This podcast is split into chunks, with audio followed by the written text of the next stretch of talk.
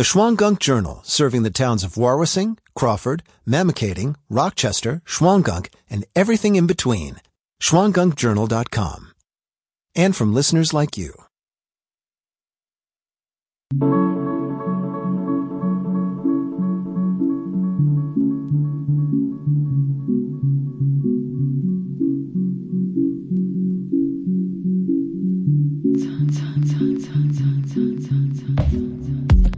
Hello, hello, hello, and welcome to the local edition news and information to keep you connected in the Catskills in Northeast Pennsylvania. I'm your host for this Friday, Patricio Robayo. We have a packed show for you today, as always on every Friday. We actually are broadcasting live on Instagram, so if you want to see how the show is uh, being broadcasted, you can show us uh, online. I'm waving right now online. I'm wearing my uh, my soccer jersey, my Ecuadorian soccer jersey. It was a great game today. For those who are watching the World Cup. Before we begin tonight's show, some programming notes. Join Jeff Loeffler tonight at 10 for a special Thanksgiving weekend celebration of the band's Last Waltz. And tomorrow morning, tomorrow morning after Chatskill, it's Farm and Country with Rosie Starr. Then at 11:30 is Travels with Triggs with his host Sharon Levitt Nolan of Tennessee. But here on the local edition in the second half of the show, we checking in with Jason Jason Dole. See what's happening on the music sale, which is happening tomorrow at 11 a.m. at the White Sulphur Springs Firehouse. There's only five dollars to get in. Jason will give us a sneak preview on what's going on at this year's music sale. You can check out our Instagram and Facebook to see what's on sale. Everything there they see pictured is for sale. Also tonight we'll be checking in with Karen DeWitt with her Albany report about the New York's Adult Survivors Act and cannabis licenses that were just issued. Also we'll be replaying our interview with clan mother Shelley DePaul from the Lenape Nation of Pennsylvania on Native American Heritage Today. But it's Friday on the local edition, which means every other Friday we check in check in with the one and only Philip Pantuso. Philip Pantuso is the managing editor for the Times Union. He actually will be joining me tomorrow on the Reporters Roundtable. I'm hosting the Reporters Roundtable on Radio Catskill tomorrow. And Philip Pantuso, along with Chris Riley, Joseph Abraham, and Liam Mayo from the River Reporter will be joining me. So instead of having Philip live on the phone, I figured let's give you a preview of what you have in store for tomorrow. I talked to Philip about the recent election, the midterm election, the fallout of the midterm election. What does it mean for us locally? And what's going on with the New York 17 congressional district? This is what he had to say.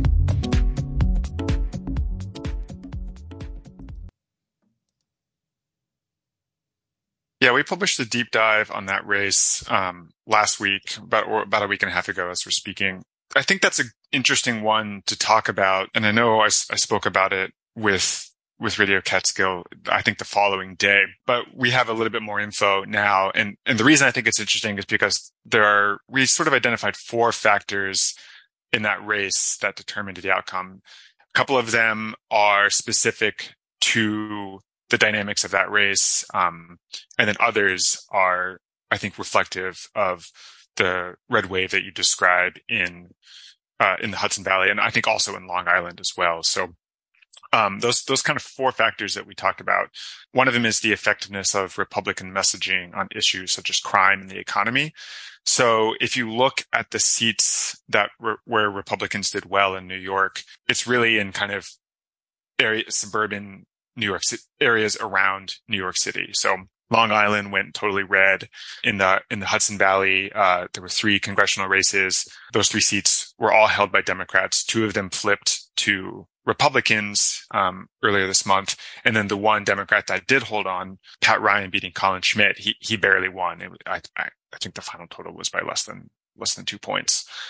There was also, I think, just a lot more energy among Republicans this election cycle.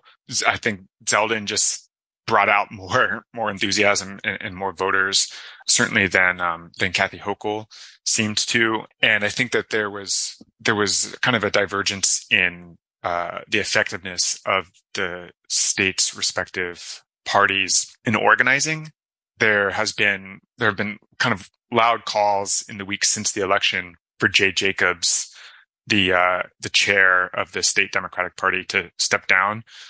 About a week ago, uh, there was a, a number of influential Democrats, including many, many state senators, and I think the Orange County Democratic Party and the Dutchess County Democratic Party signed on to this as well, signed a statement urging uh, Governor Kathy Hochul to replace Jacobs as party chair, basically saying that he did, um, you know, a pretty poor job in in organizing to get out the vote um, in this election. But with there are there are a couple of issues in NY17 that I think are specific to that race that are worth touching on just briefly.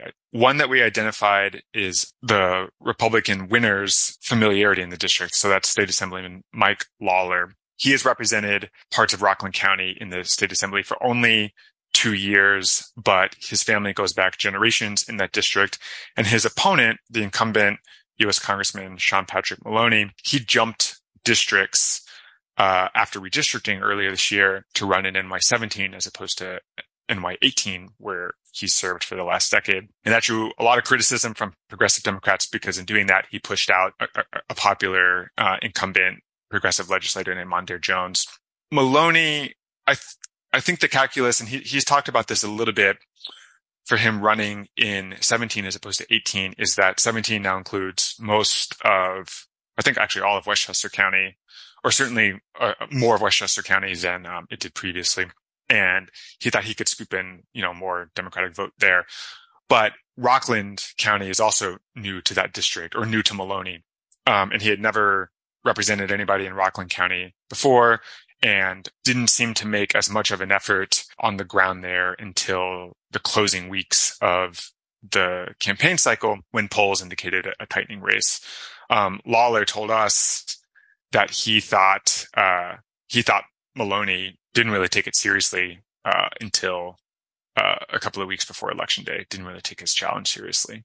And then we had a, a pollster from Marist College tell us that um, law, Lawler's familiarity within the district or and with the district more broadly and Maloney's lack thereof was the single most telling factor in the race. And I think another interesting thing unique to this race was that the decision by Maloney to run in 17 as opposed to 18 really, as I, as I hinted at earlier, kind of enraged, uh, progressive Democrats, especially those people who had been in the old 17th district who had been represented by Mondaire Jones. Listeners might remember that in uh, over the summer, uh, Maloney faced the primary challenge by State Senator Alessandro Biaggi, who really criticized him hard for um, for coming into that race and kind of bigfooting Mondaire Jones out. Maloney ended up winning that primary pretty handily, but um, we had several Democrats on the ground tell us that they would go out and vote for Maloney in the general election, but they really weren't enthusiastic about him at all. They, they didn't really feel motivated to, to kind of spread the word really and kind of get out the vote and, and mobilize for him. One guy told us that uh, the message was clear from Democratic leadership at the state and county levels. Like it or not, this is our guy now. And so, by contrast, Lawler, uh, I think, was on the ground campaigning pretty hard, you know, for a year and a half, and um, I think was able to pull in more of the Republican vote that was there in the district. I think one thing that's worth noting too is that this district, the voters in this district went for Biden by 10 points just two years ago. Um, and then the, the, the fourth and final and probably ultimately maybe the most telling factor, and this is also related to, I think, the familiarity within the district is that there are a lot of Orthodox voters in the 17th district I talked to the co-founder of an organization called the Orthodox Jewish Public Affairs Council, which is based in Spring Valley. And he told me that he thinks about 21,000 Orthodox voters turned out for the midterms. And other than in the Hasidic village of New Square, which has about 2,800 voters and where leaders endorsed Maloney, Lawler got 80% of the Orthodox vote in a race, you know, he won by just 2000 votes or so. That made a huge difference. And, and he drew it, he drew a contrast with, um, what happened, uh, up in NY18 where in Kiryas Joel, uh, Satmar Hasidic community there, Pat Ryan netted 1500 votes in a race he won by just over 2000 votes. So that ended up being pretty telling, um, in that race as well. So those are kind of the main, the main factors in NY17. Some of them I think are, are generalizable to, to the entire race, but there's certainly some interesting stuff that happened in this particular campaign. And you can hear the rest of Philip's interview along with Chris Rowley from the Shawangunk Journal, Joseph Abraham from the Sullivan County Democrat, and Leah Mayo from the River Reporter tomorrow at 10 o'clock. You can join me and them on Radio Catskill. I'll be hosting. I'll be special host on on Saturday. What a special treat. We'll be discussing the fallout of the midterm elections, the recent news from the Cannabis Control Board, and why some of the licenses are not issued in Hudson Valley. Actually, Karen DeWitt will be actually filling some of that, uh, that news for us. Actually, we'll be moving on to Karen DeWitt. New York's Adult Survivor Act took effect on Thanksgiving Day. Victims of alleged sexual abuse have a year to file a claim in court against their abusers. Karen DeWitt has more. The Adult Survivors Act is modeled on the Child Victims Act, which was approved in 2019.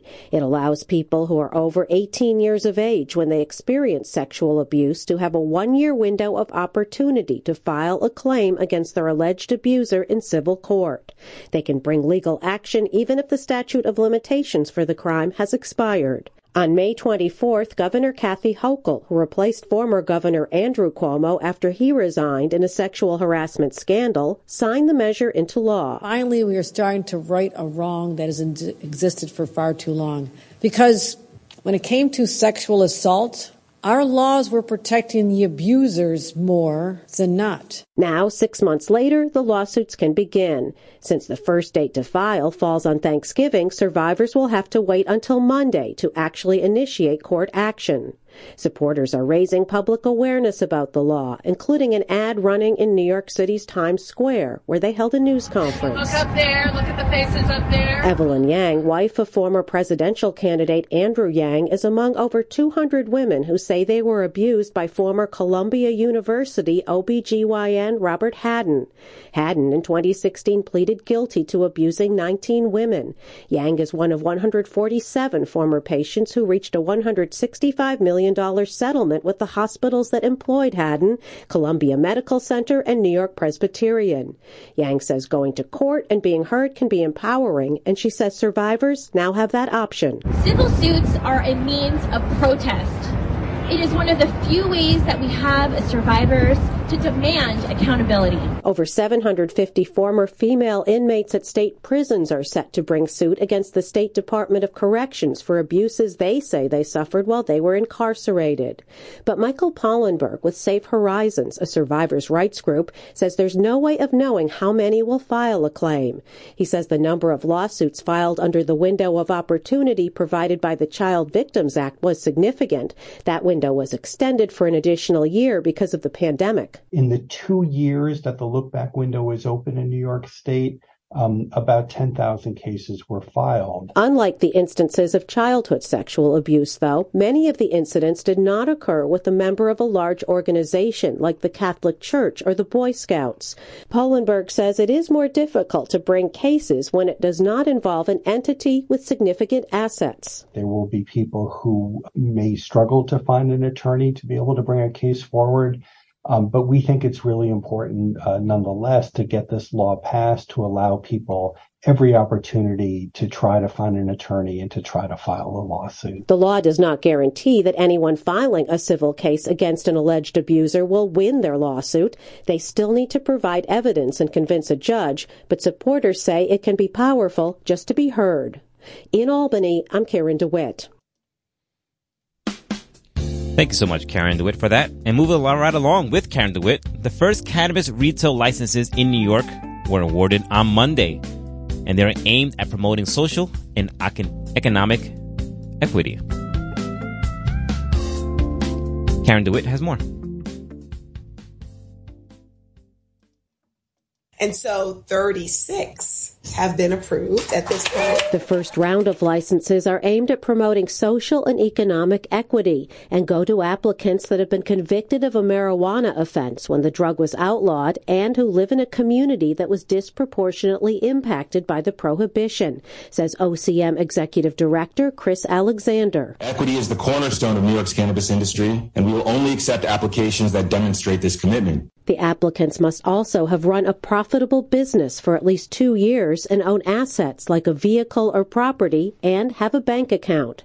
The licenses were chosen from over 900 applicants. They include 28 businesses and 8 nonprofits. They qualified because they have a history of serving incarcerated or formerly incarcerated people. Among the nonprofits are Housing Works, begun in 1990 to fight AIDS and homelessness, and Life Camp, a Queens based organization that helps reduce violent crimes and arrests. Founder Erica Ford is the first African American woman head of a nonprofit to be awarded a cannabis retail license in New York. Board member Jen Metzger says no other state has done as much to try to right the wrongs of the prohibition era. This is a momentous day, a very exciting thing to be part of. And, um, you know, it shouldn't be lost on anyone that this is really the first of its kind anywhere. Some of the shops could be open as early as the end of this year. OCM hopes to grant as many as 175 retail licenses under the program. A federal lawsuit has stalled the awarding of some of the licenses, though. A Michigan based company sued, saying New York should not restrict the awards to applicants who were convicted of a marijuana related offense in New York State. They argue that the requirement violates the Interstate Commerce Clause because people with marijuana convictions in other states are not included. As a result, OCM for now is not awarding any licenses in several regions of the state, including Western New York, Central New York, York, the Finger Lakes region, and the Mid Hudson Valley, as well as Brooklyn, until the lawsuit is settled. The OCM board also approved proposed regulations for the adult use of the drug with the aim of keeping cannabis out of the hands of minors by prohibiting stores near schools or playgrounds. The regulations also strive to keep the industry independently owned and operated with restrictions on owning multiple stores. The rules are modeled on the regulations for the state's liquor industry, and they separate cultivation, processing, and distribution from retail by not allowing any one person or entity to own businesses that both produce and sell the product. Alexander says there'll also be transparency in the ownership of the new enterprises. Investors will need to be clearly identified to prevent any one group from trying to gain a monopoly on any aspect of the new industry. If we're truly going to have a market that's decent decentralized, that's democratic, that's run by small and medium sized enterprises, we need to understand who it is that's coming in to try to dominate investments. The proposed regulations will be open for a 60 day public comment period before they're finalized. In Albany, I'm Karen DeWitt. Thank you so much, Karen DeWitt, for that. Just moving right along, today is Native American Heritage Day, a day to pay tribute to Native Americans, to their history and contributions to the United States. The other day, I was had a chance to speak to clan mother Shelley DePaul, who is the language director of the Lenape, Pennsylvania, Lenape Nation of Pennsylvania, about what the day is all about and what it means to her. Here is what she had to say. Well, it's always uh, a very good thing to recognize our indigenous peoples all through the country, uh, all through Turtle Island. Uh, for the Lenape Nation of Pennsylvania in particular, um, it's important because we like to raise awareness about the Lenape people who were not removed from Pennsylvania, who remained here, and those are the constituents of our tribe.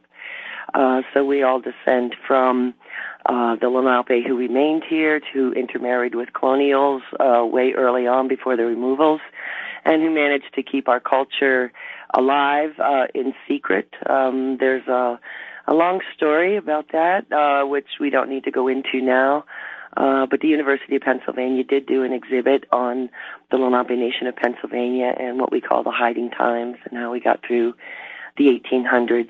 So raising awareness, uh, because most of the textbooks say that all the Lenape left and that kind of thing. So raising an awareness about our culture, but also about the fact that we are still here. From what I understand, the, the Lenape Nation of Pennsylvania is seeking official recognition from the federal government and from the state. How is that process going, and what are some of the barriers you are facing from becoming an officially recognized tribe?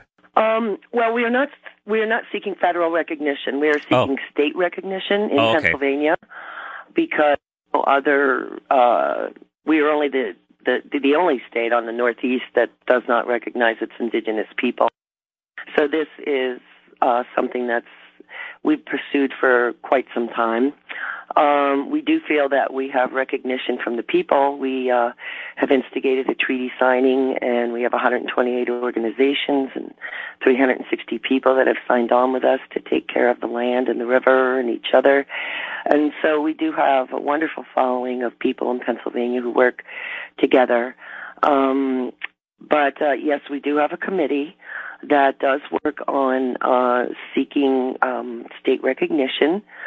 Uh, some of the obstacles have been, um, you know, once you deal with the government, you know, they have specific uh, guidelines, I guess, they want you to follow. And so it's important that uh, they realize that this is recognition would be just for the indigenous people, the Lenape people uh, of Pennsylvania.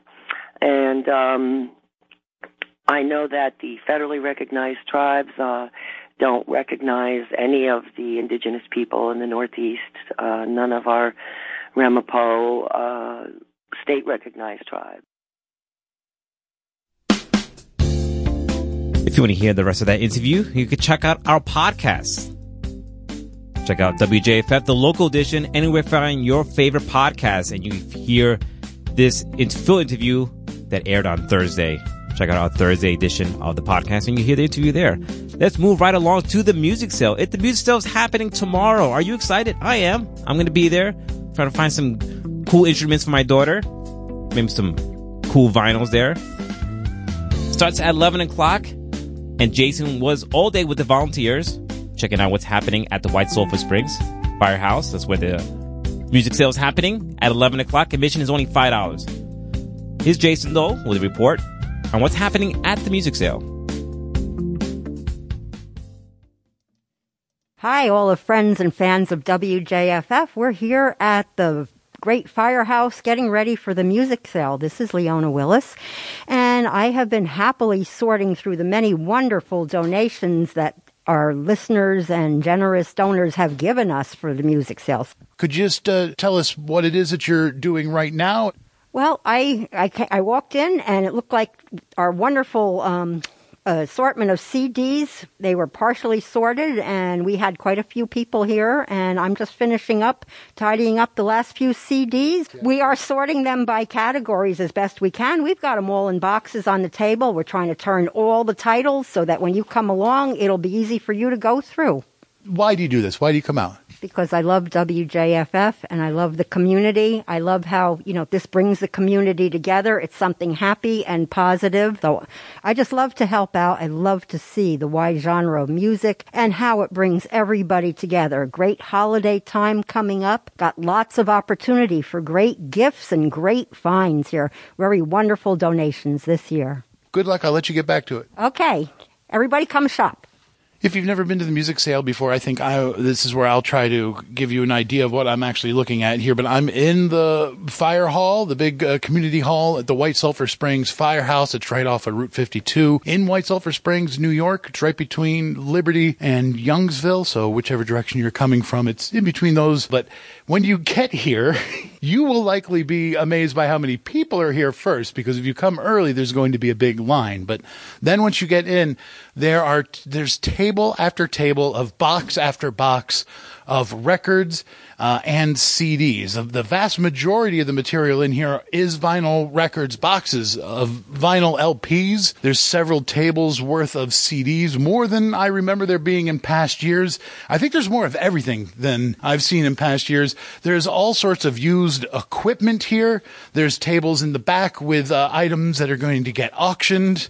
And also there are tables in the back with some higher value LP records. And to get more into the details of what we're looking at here, let's let's talk to somebody who's been involved with this record sale from the beginning. You want to introduce yourself? Hi, um, I'm John Bachman, and uh, yeah, I've been working the sale since about 2001, I think. John, I actually went out on a limb the other day, made a new promo for the music sale where I said, I think this might be the biggest sale we've ever had. Am I overstating it?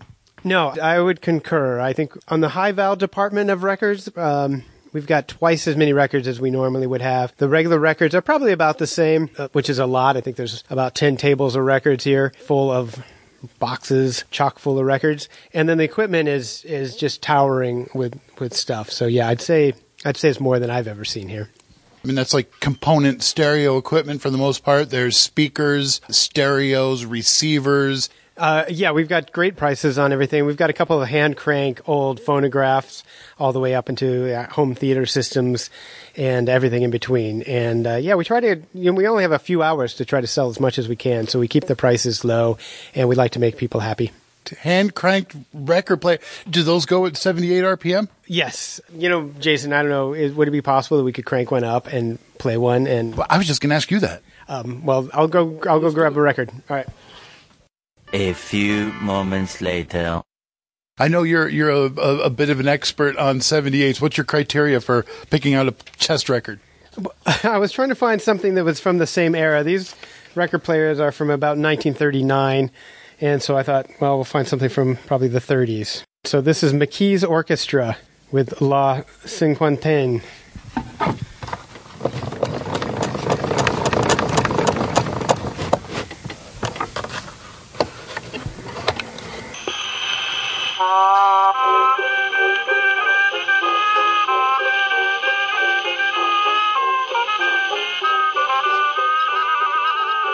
Yeah, it's actually a pretty good recording. Yeah, this is great, and uh, I. This is the uh, the way people used to listen to records, and this is these are kind of portable suitcase things that you could take with you on a picnic. Um, I kind of imagine one day wanting to get one of these and take it on a boat floating down the Delaware River playing records. It's sort of my dream.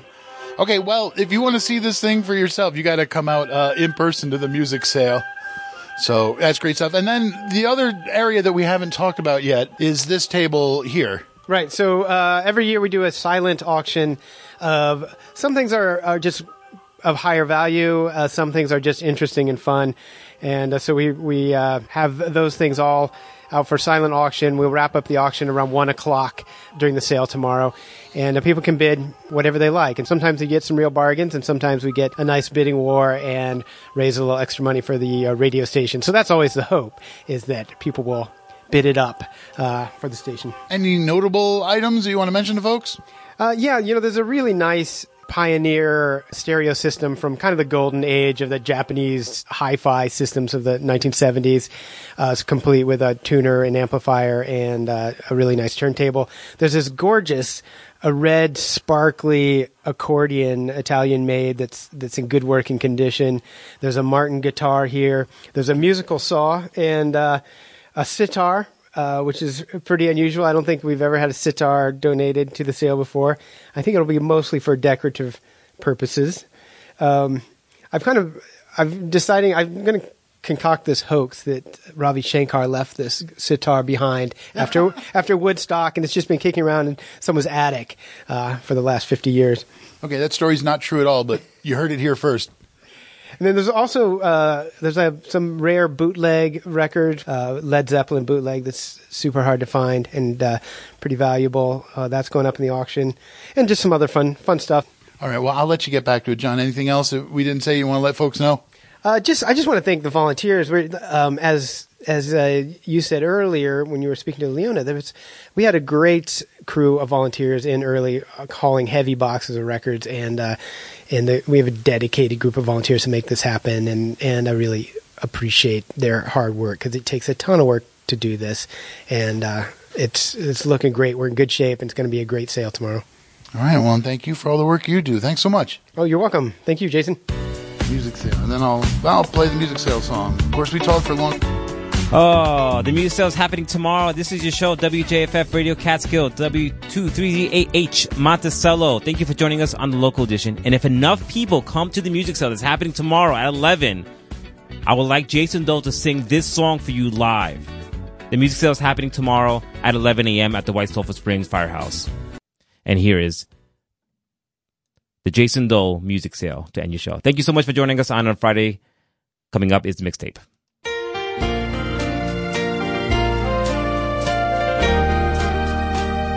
Oh, I love it. I love this song.